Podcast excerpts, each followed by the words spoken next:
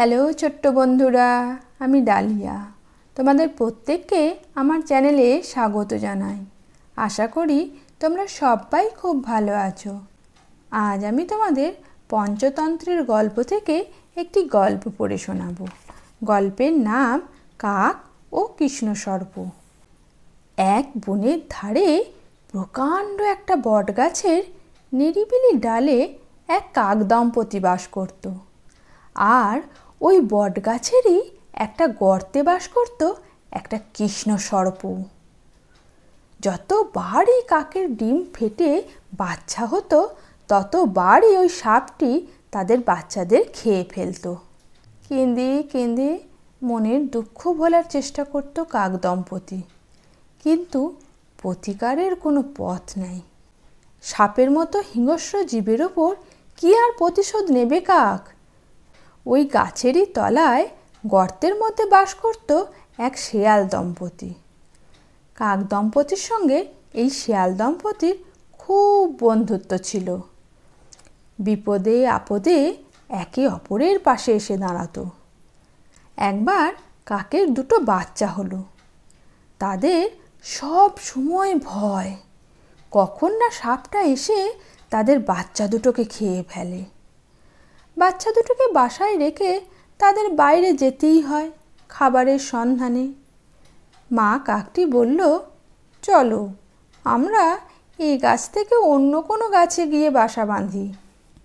পুরুষ কাকটি বলল, তাই যেতে হবে দেখছি। তবে যাবার আগে আমাদের শেয়াল বন্ধুদের সঙ্গে এ বিষয়ে কথা বলতে হবে। পশু পাখিদের মধ্যে শেয়াল খুব চতুর এবং বুদ্ধিমান। ওরা হয়তো সাপকে শাস্তি দেবার মতো একটা বুদ্ধি বাতলে দিতে পারে। শেয়ালের কাছে গিয়ে খুবই দুঃখের সঙ্গে সব ঘটনাটা বলল কাক। বলল, আমাদের বাচ্চাগুলোকে সাপ খাচ্ছে, আমাদেরও শেষ করবে। কারণ শাস্ত্রে আছে, যার নদীর তীরে বাস আর সর্পের সঙ্গে এক ঘরে বাস তার মৃত্যু অবধারিত। একটা বুদ্ধি দাও যাতে আমরা বাঁচতে পারি। সাপের সঙ্গে তো শক্তিতে আমি পেরে উঠব না। শেয়াল বলল, কিছুমাত্র চিন্তিত হইও না। তুমি এতদিন আমাকে বলনি কেন? বুদ্ধির কাছে শক্তি না, বুদ্ধিই আসল বল। এই লোভী এবং হিংস্র সাপকে কৌশল ব্যতীত বিনাশ করা যাবে না। ওর সময় হয়ে এসেছে। শেয়াল বন্ধুটি বলল, তুমি রাজধানীতে গিয়ে রাজপ্রাসাদ থেকে একটা সোনার হার তুলে নিয়ে এসে সাপের গর্তের মধ্যে ফেলে দাও। তারপর দেখো কি কাণ্ডটা হয়।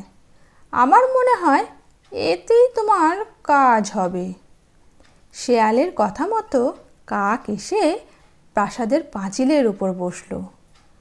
অদূরেই এক সরোবর। সেই সরোবরে এক রাজকন্যা পোশাক ও অলঙ্কার তীরে রেখে জল ক্রীড়া করছেন। কাক দেখল এই সুযোগ। সে তার থেকে একটি কনক হার তুলে নিয়ে আকাশে উড়ল।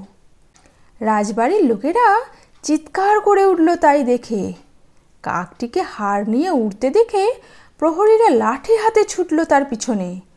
কাকটি শেয়াল বন্ধুর কথা মতো হাড়টাকে নিয়ে সেই সাপের গর্তের মধ্যে ফেলে দিয়ে অদূরে একটা গাছের ডালে বসে দেখতে লাগল।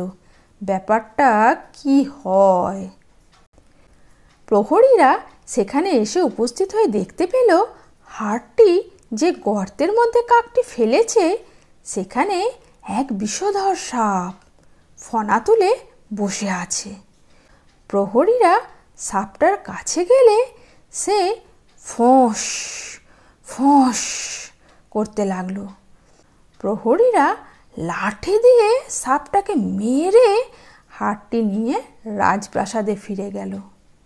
এইভাবে শেয়াল বন্ধুর পরামর্শ মতো কাজ করে শত্রুর হাত থেকে পরিত্রাণ পেয়ে মহা সুখে সেখানেই বাস করতে লাগল কাক দম্পতি বন্ধুরা, আজ এই পর্যন্ত। আবার অন্য একটা গল্প নিয়ে ফিরে আসব তোমাদের কাছে। ভালো থেকো টাটা।